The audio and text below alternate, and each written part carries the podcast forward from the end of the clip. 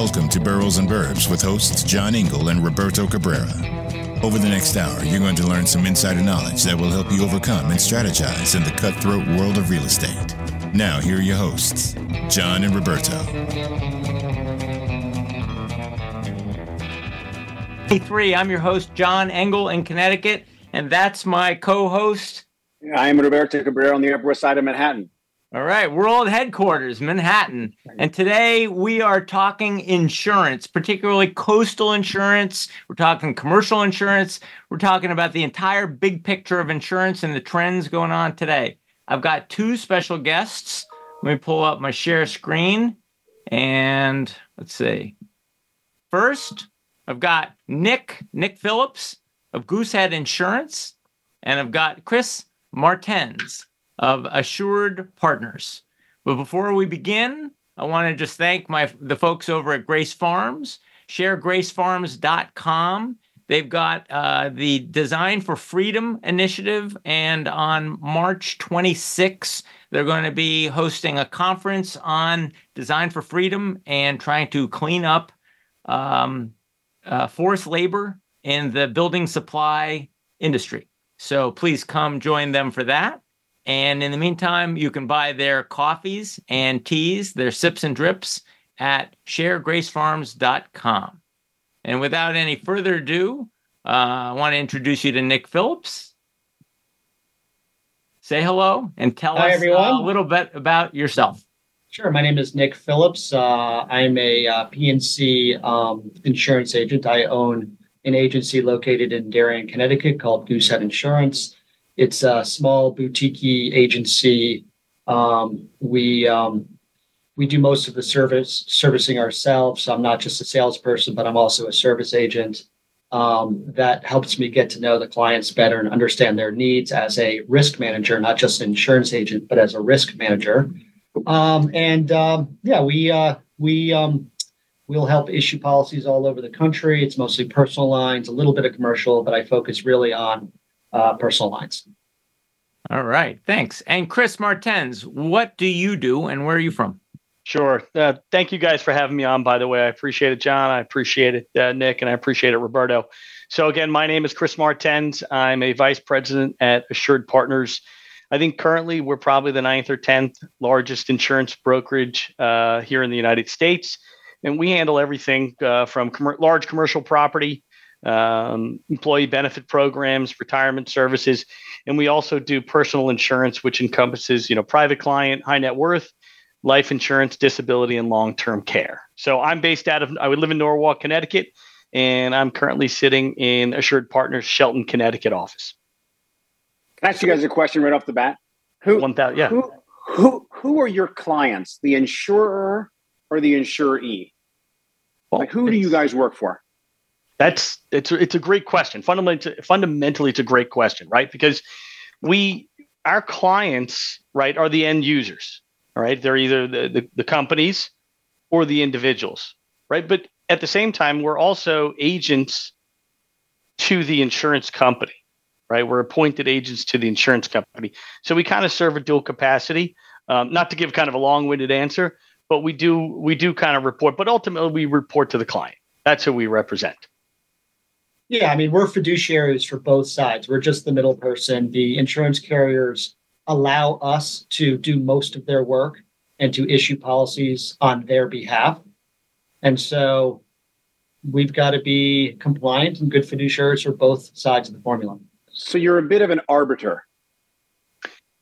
That's, yeah, that's exactly right. We're an Okay. intermediary, right, between the Okay. end user and the insurance carrier. Okay.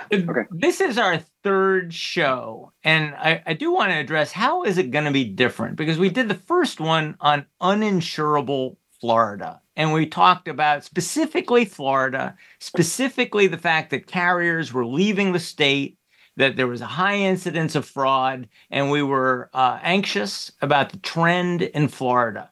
We did another show on insurance, and then you two reached out to me and said, you know what? There's still more to be said about insurance. And so, really, this is uh, an opportunity to talk about insurance more broadly than just uninsurable Florida, because apparently it's not just Florida's problem. is what I think you guys have been trying to make me understand. And uh, so I opened up the very first slide I found. Uh, I don't know. Can you see it? Is it up? No. No. All right. Is it up now? Yes. There we go. There it is. So I started thinking about, yeah, we've got this climate risk, number four, and a focus on sustainability. And there's been a lot of uh, ink spilled, a lot of uh, talk about climate risk and the storms in Florida. We talk about the storms and the coastal insurance, but I think it's also pointing to this widening trust gap in an uncertain world, rapidly evolving customer needs and preferences, uh, increasingly digital and AI driven world. I want to get to some of those. And so I'll, begin by saying, uh, why is this not just a coastal problem? Why is this not just a Florida problem? Uh, why are why is this important to the folks in a New York City condo?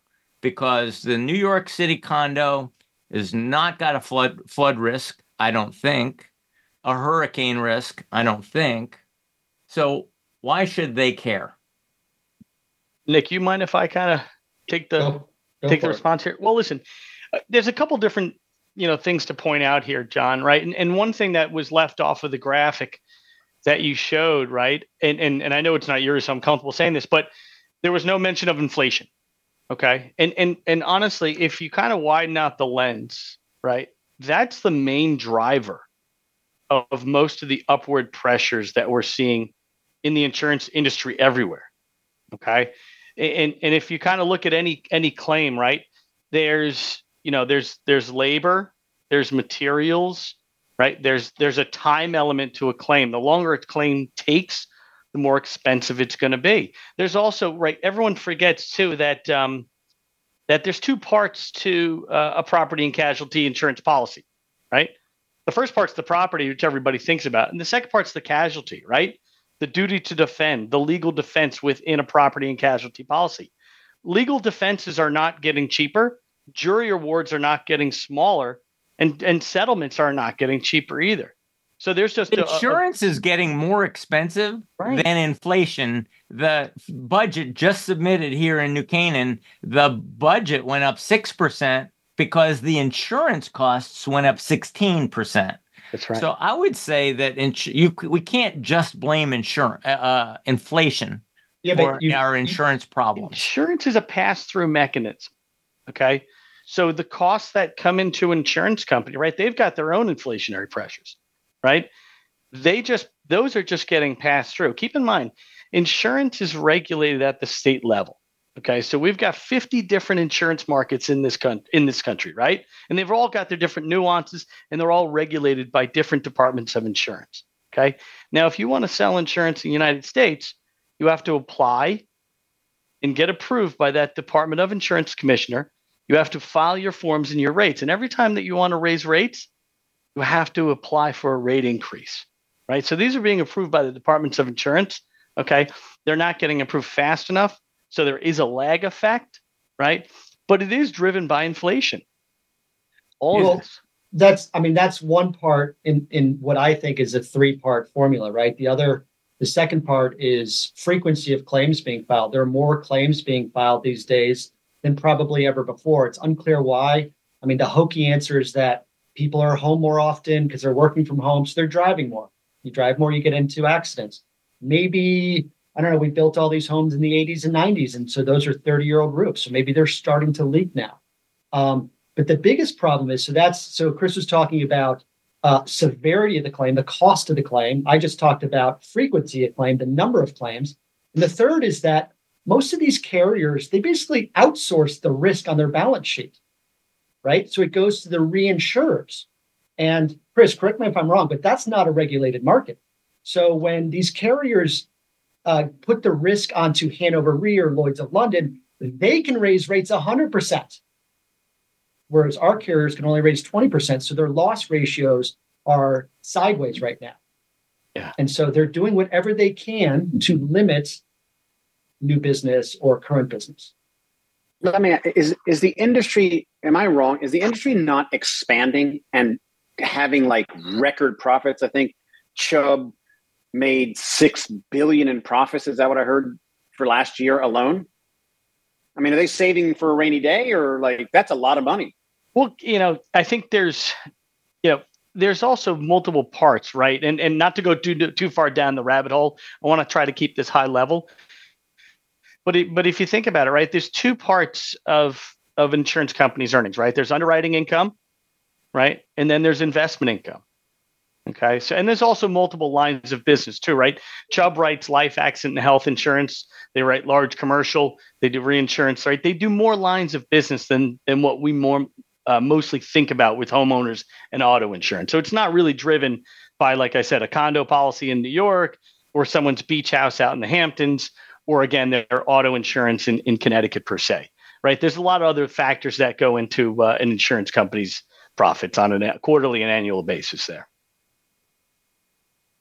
I think the frequency of claims is people are say, I pay so much, might as well get them to pay for it.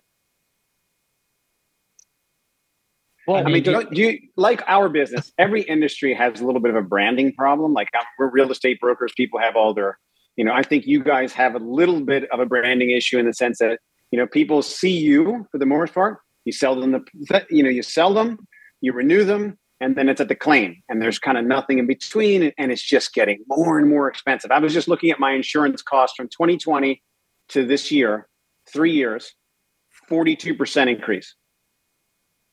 And and and the rest of your life is not going up uh, as fast. And therefore there's a distrust right now there's a problem of trust and i understand that lloyd's of london jacked up the rates and i understand that chubb can't can't respond in turn and down in Florida and jack up their rates without getting permission from state government. So they pull out of the Florida market as a response. So one thing I'm hearing is that we've got a legal issue, a regulatory issue that we're not able to respond in this regulatory environment as fast as um, uh, in a 24 7 365 marketplace we've got to be more responsive on our pricing because our reinsurers are more are are reflective of the real cost and changing their prices in real time. Yeah so we have a regulatory problem well, it's it's yeah, it's it's multiple parts, and you know, I don't want to I don't want to blame the regulators, right? Because we, we love all our regulators here well, in the insurance industry, right? But uh, no, but if you think about it, right, insurance companies currently, and and I'm not having sympathy for insurance companies. Don't get me wrong, right? Um, but there, you know, two parts. There is kind of, there is a crisis of confidence, right?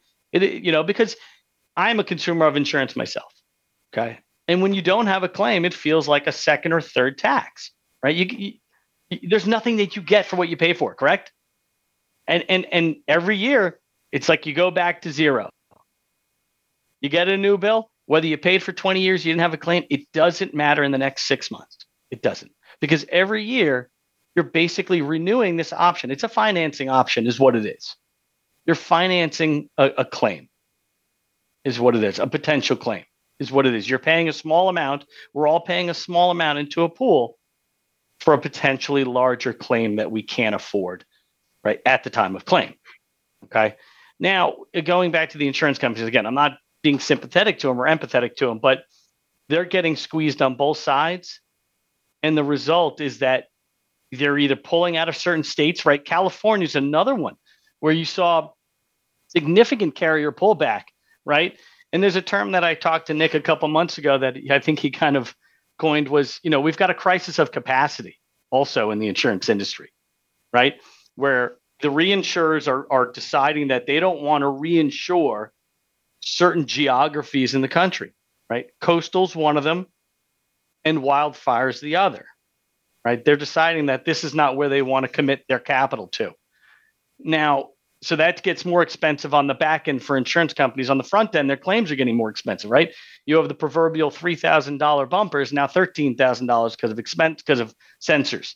So they're getting squeezed. They also have more inflation on their employee costs, their rent, their health insurance, right? So it's it's it's kind of a almost a perfect storm for them, and it's resulting in higher rates ongoing. The other thing is that in a in a typical or normalized market, right? Um, there's always a carrier who is willing to um, give price to win market share. So pre-COVID, right, you could be quoting across. Let's just take the best of breed carriers, right? Chubb, Pure, AIG, maybe Cincinnati, and one of them at any given time would be would be 20, 30 percent lower. And so the idea is yes to reshop every two or three years. Um, that that spread that ARB has really, you know, compressed in in the current market. Um, Why? So because their lo- their all of their loss ratios are are stressed because they're all seeing these things that Chris is talking about.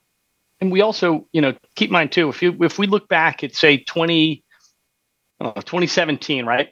In the high net worth or high value specialty carrier space, we had seven carriers. And there was others that were looking to get into the space. Currently, we're down to four, right? Historically, we had AIG, Berkley, Chubb, Cincinnati, Nationwide Private Client, Pure, and Vault. Okay. We're down to four now.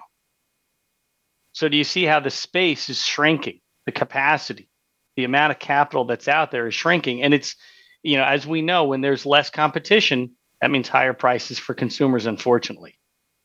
So here's a graph showing you talked about 2017. 2017 is here. It it looks like it's going up. Uh, what, what the number of billion dollar yeah. disaster events has actually gone down in the last three years and yet the average cost of U.S. home insurance it, it's a pretty it's a pretty um, um, even uh, trajectory. I mean, it's not spiky like the the number of disasters. The average cost of U.S. home insurance is just going up and up and up, and it's going mm-hmm. at the same uh, trajectory as it did a decade ago. And I think what this is ultimately going to lead to right? And, and one thing, you know, Nick and I were kind of chatting this morning, and you know, I don't, you know, I well, let me back up a little bit. I was talking to Lance Lambert. He's over at ResiClub, right? He recently split out, and you know, he's kind of talked about you know insurance shocks in in some, um, I would say, uh, metropolitan residential markets. I don't know if that's the correct term. Um, I think it's we're going to have kind of this this almost I hate to use the term, but but new normal a little bit I don't think we're going to see a spike up in prices and they're they're going to come back down. I think what we're going to see uh, ongoing and, and, for the next few years is kind of elevated pricing for insurance on, on a whole, right? Um, and I think what what this is is this is going to cause a shift in how how consumers look at insurance, how they look at risk management, right? I think they're they're going to look at how they how they uh, fa- you know, view claims, right? Is this a claim I want to file? Is this something I want to pay out of pocket, right? And this is where it's risk tolerance, risk management. People are going to look at, at where their attachment points are, right? Do they have the financial wherewithal to have a $25,000 deductible? Does it make sense? Do they get, you know, a dollar for dollar or two to three dollar reduction in premium for the risk that they're going to take on by virtue of its deductible? So I think again, I think you're going to have a uh, a, basically a shift to how people look at insurance going forward. And I think you're going to see how insurance companies are going to uh, adjust to that too. Right? Does how the insurance gonna, can the insurance company through data assist a consumer from say uh, making a claim in the sense that they have you know I have a thirty five hundred dollar you know disaster in my house whatever. Should I put this claim in? And if I do my my premium i see where it, i see exactly where it's going to go. And do i make that you know what i'm just going to pay for this.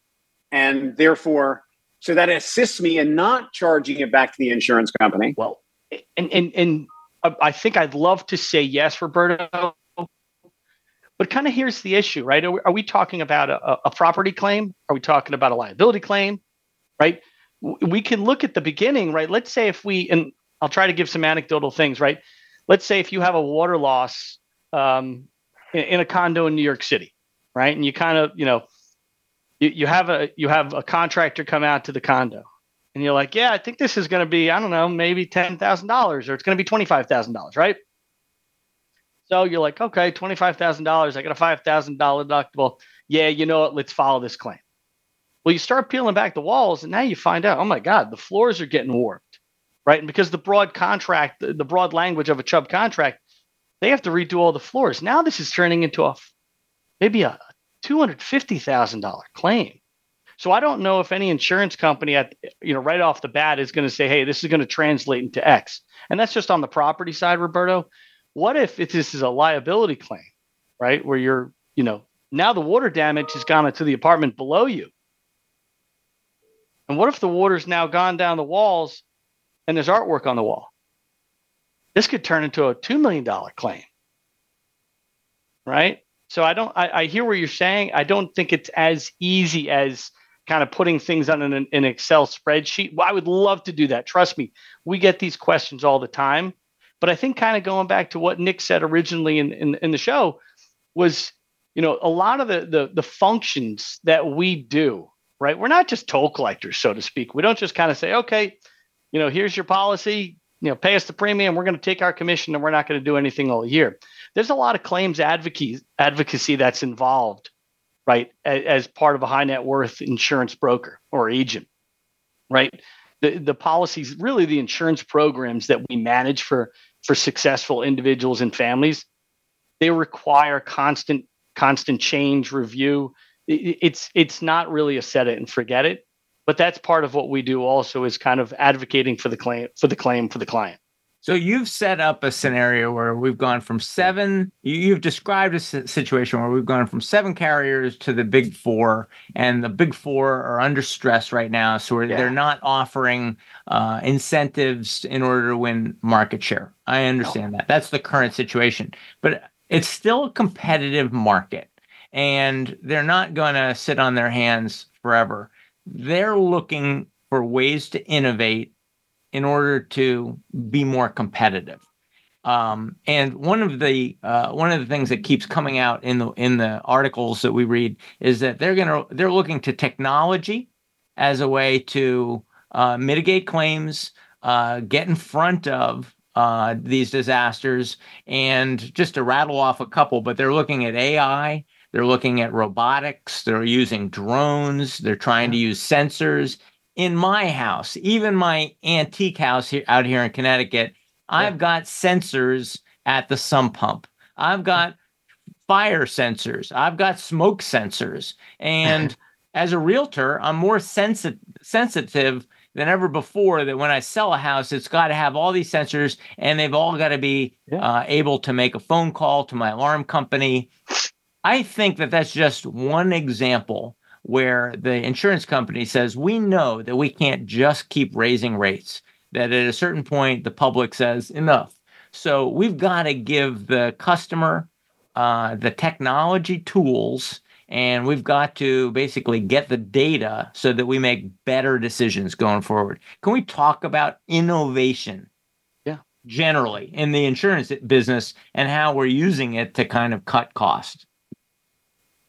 Yeah, I mean, this is called mitigation strategy, and it's and it's proactive. And these carriers are now being much more forceful with um, new business and underwriting new business. Right before it was, I can write a policy in five minutes, check check the boxes. Now these carriers are demanding more from the home buyer or home owner. And remember, when you buy a house or when you change carriers, they're going to send out an inspector, and these inspectors are super diligent and nitpicky these days. They're looking under the hood, they're looking in the attic, they're looking in the basement for water stains. Again, they're looking for reasons to basically say no to you because they don't need you right now. Um, but a yes, few, so, a few minutes before the show, you said they also look at Google Earth to see if I have a trampoline in my backyard. And I thought, oh my God, that's diligence. It's, it's not very expensive to do that. And no. you're right. So, so you know, technology is flattening the world. And so, so it works both ways. You could put sensors on your floor. You can have an automatic water shut off system that's attached to a central alarm station. That's all very, very, very good and it helps. But on the other side, yeah, they're looking at you. Big Brother is looking. And um, it, it kind of, the door swings both ways on that. Go on. So should I helpful. let them? Well, should I it, let them into my life? Would you lower your, would you lower your auto policy premium by 30% if you allowed them to track where you drove, how fast you drove, and if you stopped properly at every single stop sign? Not John. And, and, and, and, and by the way, so you could save 30% if you're a good driver, but if they determine you're a bad driver, they can raise your rate 30%. So do you want that? Do you want them to know your your driving acumen, like how good of a driver you are, or your teenager?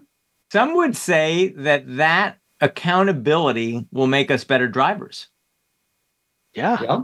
Oh yeah.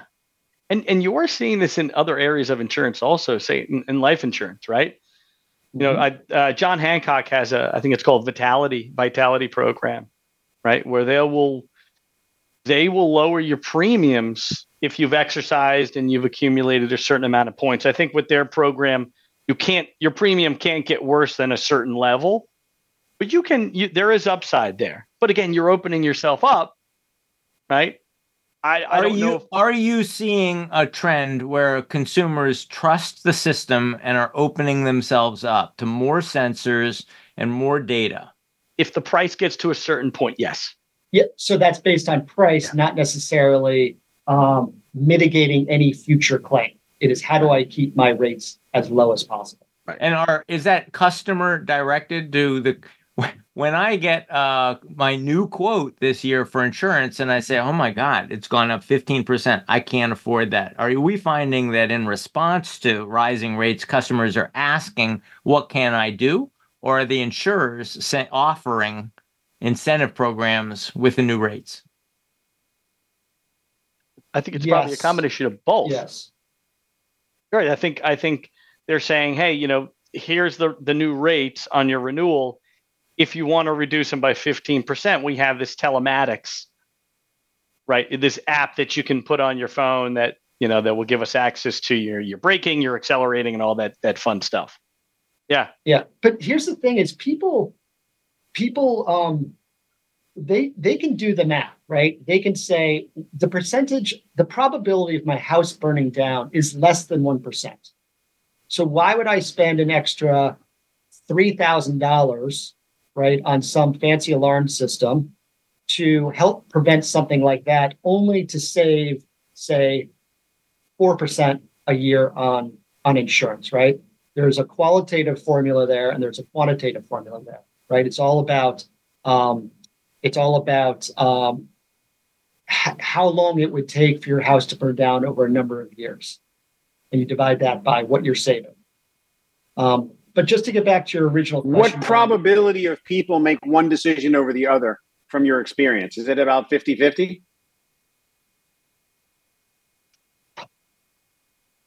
There are some nervous Nellies who always want to go with Chubb because that's best of breed, sleep well at night, right? It's that famous expression like they'll chase you down the street to give you a check. Okay. But Chubb is really expensive. So people people are like, all right, soccer ball goes to the window. I can fix my own window. I can learn learn about it on the internet, right? But so I'll are those people are those people in the minority such that people so the companies that offer maybe you know crappier insurance, but it's cheaper, are actually getting a lot of market share. And they're like, these people don't even care. It's just cheap. And they just keep renewing so that we're, that's, you know, we're getting, you know, we're winning. I, I mean, I'll let Chris opine here, but all I would say is, is these are low probability events, but when it happens to you, it's 100% probability.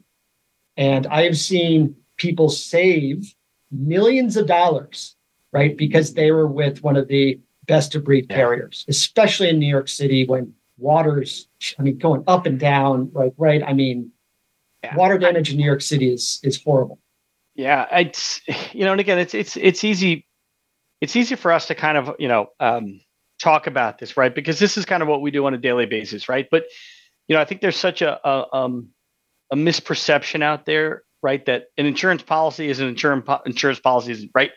And that couldn't be the first furthest thing from the truth, Roberto. Um, every policy has Brand, different branding problem, branding problem, education problem, and you know what? I'm I, I I'll, I'll be honest, and and I try to be a steward for the industry. Okay, for the insurance industry. Okay, I, I'm not gonna. I never cut down someone's insurance company. I don't. I don't talk negatively about other agents and and and you know I try to you know uh, really respect relationships. But what I try to do is is be an ambassador and and and try to elevate you know my industry.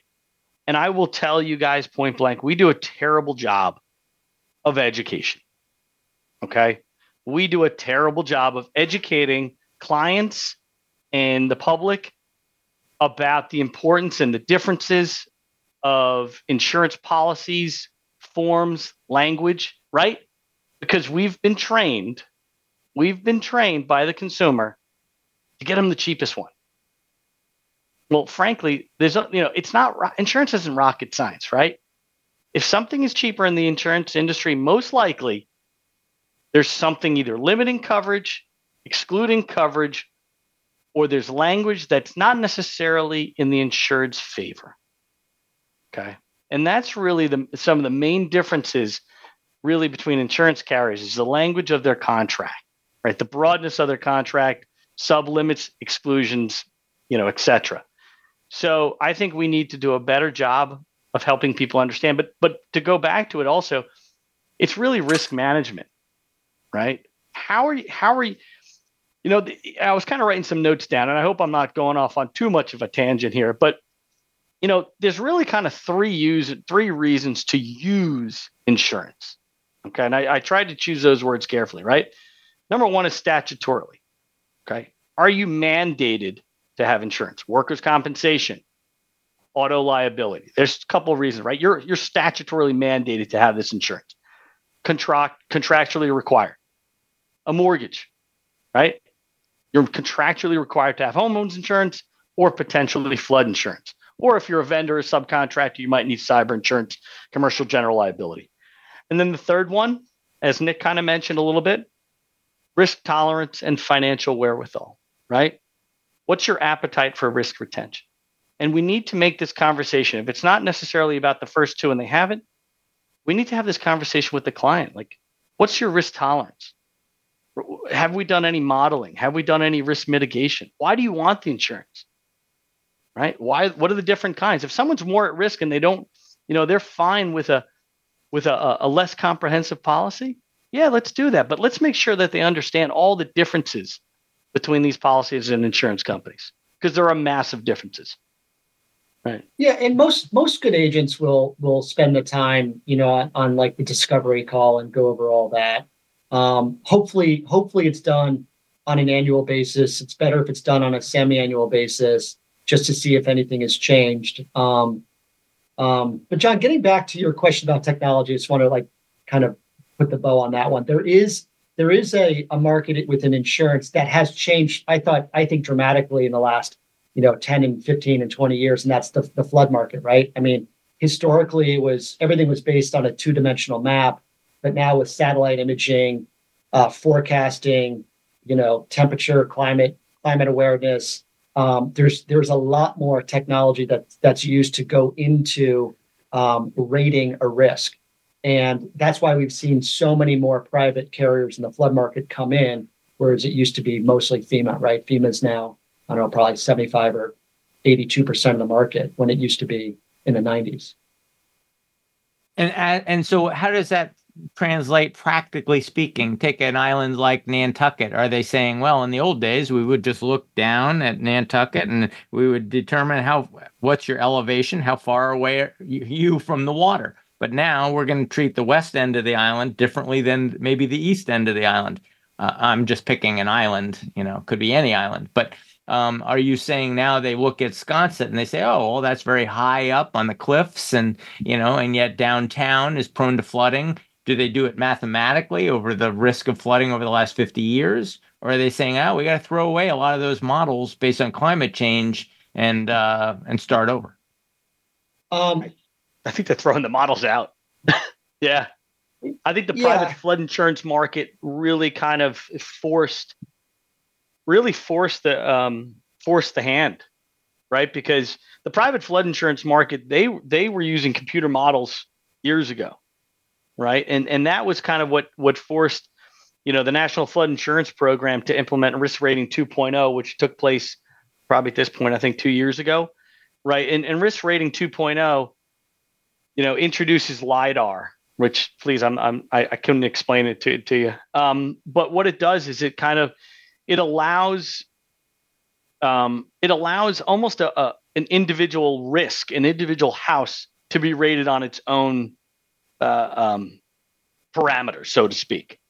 Right. And, and it did change some functions and it made things, but again, it made some pricing better and it made some pricing worse. Right. We used to have almost a flat price for everybody in this, let's call it an A flood zone. Right. Everyone kind of had the same rate. You're all lumped into that almost kind of class designation, so to speak. And now it kind of made it a little bit more individualized. Again, on a whole, still collecting probably the, the same premium, but it's more on an individual basis now. So there I is technology. I think I want that. If I drive the minivan, I don't want this to be paying the same rate as the guy with the Corvette. If I've got a brand new foundation on the coast, yes. I want it, I want my rate to reflect that well, I have a higher elevation, better, you know, 200 mile an hour windows, not yes. like Roberto's, you know, 1920s house with uh, you know, rickety shutters. And and that's what you're seeing, right? The insurance yeah. industry, right? By use of data, technology, and they are starting to almost I would say individually rate versus kind of blanket rating. Right. And, and, again, some people are, are seeing better results and some people are starting to see worse. Right. And that was kind of, you know, to go back to Florida, right? what you're seeing now is if a house is built, say 2012, 2015 and, and newer, yeah, they can get insurance. It's not going to be cheap, but they can get it. Homes built before 2004, right? Because Florida's got the Florida Building Code, which has been updated twice it's probably going to be updated again. Anything built before that's not up to code, right? And that, if you if you look, right, and I'm going to go back to uh, I think it was maybe Hurricane Michael, the one that went through Mexico Beach in the Panhandle right? And I remember reading a great story, I think it was in the New York Times, about an uncle and his nephew that had built a house. Um, I think it was in Mexico Beach, right? It was the only house standing, the only one. And they talked about how they, with the contractor, had really kind of gone above and beyond. They said they wanted, you know, 200 mile an hour windows. They said build the roofs, and it shows how how how resilient building in the Florida Building Code paid off. And I think that's what we're going to start to see here up in the Northeast, right? It's it's starting to happen. Is that we have to rebuild the housing stock, and the insurance industry or certain pricing is going to kind of force us to do it. See, this yeah, is the so, key. I mean, we, we attract a lot of realtors to this show. And yeah. when we had the Vero Beach show and we had Sally Daly on and we said, How's you know, how's the market in Vero Beach? Oh, you know, there's no inventory. Well, what have you got? She said, I have an antique and it's sitting on the water and it's it's it's down 20%. And I said, "Why?" And the insurance market in Florida is affecting real estate prices profoundly. So so so Chris has always said Chris Martens, I'll give him credit for the past 2 years he goes, coastal Connecticut is is turning into Florida. Go, wow. I listen. I've got some other predictions. I don't know if we want to go down this road, but no, we're going to get there. We're going to get there. I don't know if you want to hear it, Roberto, but yeah, we'll go down there. It's and it's and coastal Connecticut means Nantucket, Martha's Vineyard, Rhode Island, Long Island, New York City. By the way, Southampton, um, like Southampton, yeah, all of Long Island. Like, you know, yeah. we um, I was just I was just quoting for a client of mine in Vero Beach. They're paying six thousand dollars a year in home insurance, right? In ni- in 2019 the rate right now is $21,675. Okay. They've got a pool. Where is this? Where was that? Sorry. In Vero Beach. There's a pool, right? But there's no fence around the pool. They're not allowed to have a fence because it goes against the conduit so, or the, you know, the the association's rules. So what do you do? They don't rent it out. If they did, their insurance carrier would drop them because they're not allowed to rent it. So the so I do think also, and like we do a ton of work, ton of um, policies in Myrtle Beach, you know, Savannah, all the way down to Florida, um, um, Hilton Head too. I mean, the Hilton Head market, that's all um, E&S, which is surplus or not admitted, right? No traditional carriers are down there. And so, oh, go ahead, Nick. Sorry. Yeah, no. So I, th- so both Chris and I believe that coastal Connecticut is turning into Florida, which means we're going to be uh, issuing and and you know talking about more of the E&S market type of policies. And just want to get back. Does it does it, does everyone understand what Nick means when he's talking about the E&S market, the excess and surplus lines? Okay. And this is why I kind of said we need we need to do a better job, right? So we in, in in right. So remember I said the United insurance in the United States is regulated at the state level, right? So we've got 50 different insurance markets. Now I'm gonna I'm gonna make it a little bit more confusing for you guys. Okay. There's also a parallel market, okay, that exists exists outside the authorization of the state departments of insurance. Okay. And that's called the excess and surplus lines market, right? So it's not regulated, it's not approved in the states. Okay. It's not, it doesn't have the protections of, of say, the state insurance funds if, if, if an insurer fails, but that's extremely highly unlikely. Um, but they do have several things that they, a lot of value that they provide. Number one is they tend to step into risks that are, are new frontier, right? Where most insurance companies would kind of want to see the claims see how it plays out, adjust their prices. They kind of step in really quick. They also can pivot very quickly with regard to a rate perspective, and they can also customize their forms. The only difference, though, is they don't want to renew you next year. They don't have to, right? So that's kind of the, that's a I think a simple version of the excess and surplus lines market. It's kind of a, a parallel market that exists next to the admitted market. Is it an who's handling that? Those big four? Who's handling that? Those big four? So, well, well, we've got no. Well, yes. Sorry, yes. Uh, they have a little bit. Right. So you know, it you can have uh, an insurance company can be admitted, say in the state of Connecticut.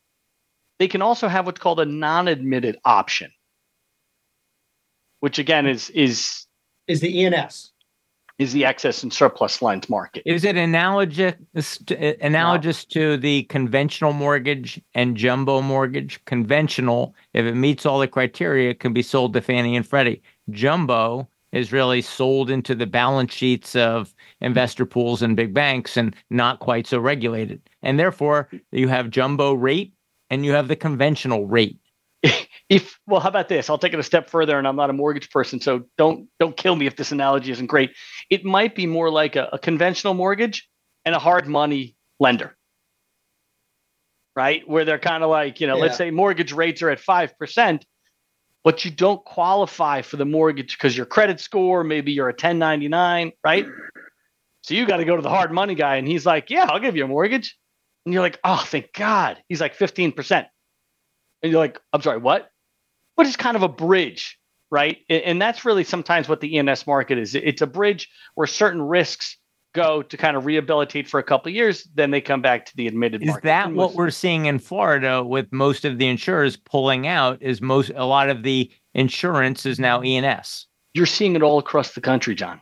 It's it's moving up. It's it's it's, everywhere. it's Hilton Head is now exclusively E&S. Okay, it's it's uh coastal Connecticut is that's my point is it's shifting to E&S. Part of our education as risk managers with clients, and by the way, with the tip of the spear referral partners like you guys, is to make sure that you know that to to work on an E&S policy, it takes a little bit longer. And so I have a client in, in, in, I have a client in, selling in Stamford, and he said, "Yeah, I'm looking around in Hilton Head. I'm looking in Palmetto Bluffs," and I thought, "Oh, that's inland. That's not going to be a high risk. Are, are we starting to see that you don't have to be exclusively, you don't have to be on the water to be considered coastal, right? It's it's all over the country, John. It's everywhere. Colorado. Yeah. Vermont. And so is- Palmetto Bluffs, deep in deep inland at Hilton Head is still an E&S kind of market. Be. It could be. Okay. Yeah. It could be, right? And and and there could be several different factors right? And and again, I'm not. I just want to make sure because I'm, I'm I am a big fan of the excess and surplus lines market, right? For the high net worth space, it's it's not always the penalty box that everyone makes it out to be, right? They're kind of the insurer, the insurance market that's kind of stepping up as everyone's pulling out. Are they yeah. charging a higher premium? Yes, they are, but they're there, right? And that's yeah. normally what they do. They're kind of the safety valve for the admitted market when the admitted market, for whatever reasons, can't absorb or doesn't want to absorb all of the risks in a specific area, region, or state. You keep talking about the four. Who are the four, and who the are the three that, who left? The four that are left. Uh, the four that are left. right? You've got, and I try always try to do it alphabetically because we love our insurance companies all the same, right? So we've got Berkley one, Chubb, Cincinnati, and Pure. They're really the four that are are kind of left per se, right? We've we've lost AIG has kind of they're converting to what's called a managing general agent. They've changed their name to uh, Private Client Select Services, I think. Um, Nationwide Private Client has exited. Uh, Vault, they're going more towards kind of, I think kind of the MGA or the more of a just a non-admitted uh, carrier only for for property risks. Um, so we're really down to the four now. And that's all. Uh, that's in the traditional mortgage, uh, uh, sorry, traditional insurance and the E&S market, or is yeah. E&S got more players? Well, all of the admitted options are trying to have non-admitted options because they don't want to lose the customer just because it might be a coastal risk. They might be a great customer, so they like let's say Chubb for example, right? Let's say Chubb doesn't want to write what's called, say, a non non elevated home in Westhampton Beach, right? Meaning the first floor is below the base flood elevation, right? So they don't that doesn't fit their underwriting guidelines anymore. But they like the they like the house. It's a great client. They'll put it into the non-admitted side, and they might change some of their policy wording, or at least them gives them flexibility to raise rates without having to go to the state to to get approval. Yeah, but but that's a very unique situation for somebody who owns a primary home in New York City or Connecticut and has a secondary home. Um, those four carriers who who have the non-admitted offering aren't exactly stumbling over each other to win your business. They're kind of, in my view, doing it as as a supplemental um, offering for the account. So I personally think that there are a ton, not a ton, but a large handful of other not admitted carriers who are quite good options. And the interesting part about these not admitted um, policies is that they can be curated almost to to what you're looking for. You can add and take away more than you could with a traditional policy. Yeah, yeah, yeah. So they don't have their forms filed with the state. We have only Chris, five minutes to go, so I want to make sure we cover question. everything. I have a quick question. That example you used of the house and uh, Hurricane Michael or whatever, and it was like standing because it was built to the certain codes. Does the insurance company look at that like we're the likelihood we're going to have to do something to this house is less likely, so the premium's less, or is that if something actually does happen to this house, it's going to be really expensive, so the premium's got to be higher? What's the what's the approach? Yes and yes. Okay. no, and and you make no because you make a good point, right? I think I think the the the availability, right, of insurers to that home is greater, right? The cost to reconstruct it still might be greater also, right? So let's say because it's up to code, because it's positively elevated, because they have, you know, basically missile proof windows, right? Yeah, all four carriers were like, yeah, we'd love to insure this home. Is it going to be super inexpensive? I don't think so because again, those missile um, resistant uh, windows they're not cheap, right? The, the the shingles, the the the the you know the wood, everything. It is more expensive to build a home like that. And again, property and casualty insurance is based off of reconstruction cost, not market value or appraised or assessed, right? Yeah. So I, I, I, hope that it wasn't kind of a cop out answer, Roberto. no, I, I get it. I totally get it. I get it. I get it. yeah. So, so, we've only got a few minutes left. Sure. I want to forward looking. Uh, we've done analysis on the situation. Now I want your advice. I'm looking at Sam. Sam's watching, his friend of mine. I know that Sam lives on the water. He's not going to go construct a new house with bulletproof windows. But what can Sam do on the water in Darien to lower his insurance rates going forward. I mean, you've already said he should be shopping his account. He should be shopping every two to three years, uh, the carriers to see if there's an opportunity because they because there's always one looking for market share, but maybe not this year. yeah, I, I don't think it exists. I think I would ask Sam, right? And I'd say, Sam, listen. Well, number one, you know, what's your risk tolerance, right? Are you the kind of person that says, yeah, you know what? I, I can financially absorb uh, a claim up to a certain dollar amount, or he might be like, listen, I have a claim, I don't want to pay anything. So there's there's a lot more parts to it, right? Risk tolerance. We could also look and say, okay, you know what? What what is it that you want to rebuild? What do you want to protect? Okay, what is it that you know? Do you want the broadest coverage? Do you or do you just want more of a streamlined policy? Right, that's kind of the stuff. I definitely would look to be more proactive. Right, the best claim is the one you don't have. Does he have water? You know, water shutoff device. Does he have you know fire central fire? You know, fire and burglar alarm. You know, there's a lot of risk mitigation that can be done. You know, whether the credits are enough to to make him you know implement, I don't know. Are people like saying uh, people on the water raising their houses? Is that yes. is that common? I I, I live. Well, we live in a neighborhood in Norwalk, right on the water, and and there's one house that's on stilts right now. There's another guy that's chomping at the bit. They've got all the plans done. Um, I anticipate all the houses in the neighborhood are going to have to be lifted uh, eventually. Yeah. Because what sort of expense is that? What sort of expense? I mean, uh, 120 minimum. Oh, I okay. Nick, I think you're you're you're you're light. Yeah, okay. It's it's okay. expensive. Now I so think could, before we hop off though, I but, do want to you can you can you can raise oh. equipment. You can rate you can move the equipment from the basement to the first floor. I mean that's that right yeah. there is a is an affordable way to perhaps make your house at least more attractive to a carrier. Let's can we just we were talking about doing some predictions. One of the things, the first prediction, and it goes back to the chart that John put up there about homeowners insurance, et cetera, it was a pretty uniform rise of that that curve, that red line curve, except that except at uh, except at like COVID, there's a little hitch, but it's pretty uniformly going up. I wonder what that percentage is. And you had said that you feel that the industry is actually going to reprice, which I get, but so it'll reprice, meaning it's going to go up. But does that curve become steeper or does it go up, reprice, and then flatten? In your prediction, in your estimation, based upon what you had said. So my view is that um, the last two years have been pretty extreme in terms of uh, pricing rate of change. I think the rate of change flattens out. I don't know if if you're with the same carrier forever if they'll ever lower a price, you know, other than making some of the adjustments we've spoken about.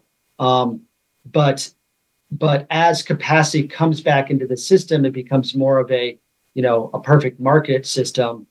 Then you might find um, the reshopping is actually helpful to lower pricing without sacrificing quality.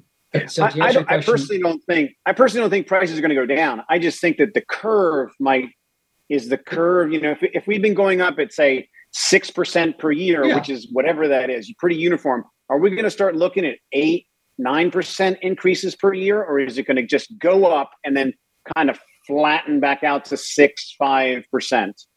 The rate of change, in my view, will be less dramatic than the last two years.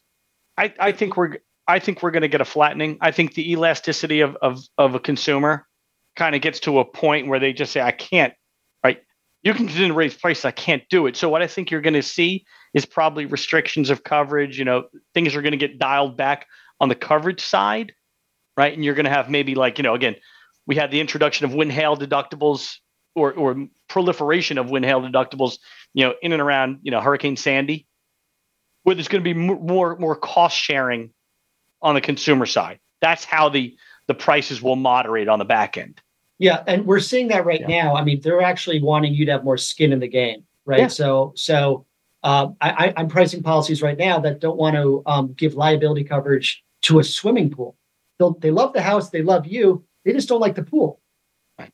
But I, so I think you're going to see a moderation. The, they're moving like they're kind of like thimble riggers. They're just kind of moving the shells around. Yeah. yeah.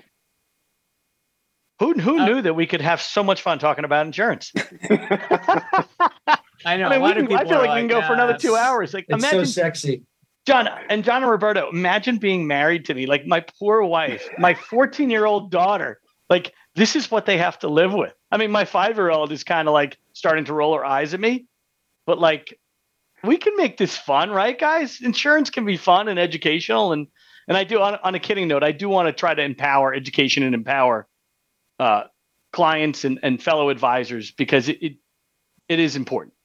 All right, I want to thank you both, my guests, Christopher yes. Martens, Nicholas Phillips. Thank you so much. If you like the show, Thanks, please guys. share it, like it, give us a review. Next week, we're in London for episode 124 with our friends from Knight Frank, Laura Dam Villena, and Ed Hopkinson. So we're in London next week, uh, but I can't imagine that being any more exciting than insurance. Thank you both. This has been Thanks, awesome. guys. Thanks, guys. Thank you.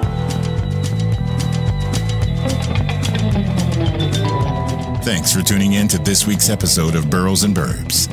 We hope we've given you some strategies you can apply in your own real estate journey. Until we talk again, have a wonderful week.